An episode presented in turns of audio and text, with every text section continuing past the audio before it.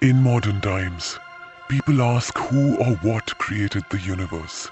Different religions answer this question differently. In Vedic times, however, many were happy to accept the fact that there was no answer to this question. And if there was an answer, it was impossible to know it. A verse in the Rig Veda says this about the origin of the universe. Who really knows? Who will here proclaim it? Whence was it produced? Whence is this creation? The gods came afterwards, with the creation of this universe. Who then knows whence it has arisen? Whence this creation has arisen? Perhaps it formed itself, or perhaps it did not. The one who looks down on it in the highest heaven, only he knows, or perhaps he does not know. This shows a worldview that was comfortable with not knowing everything.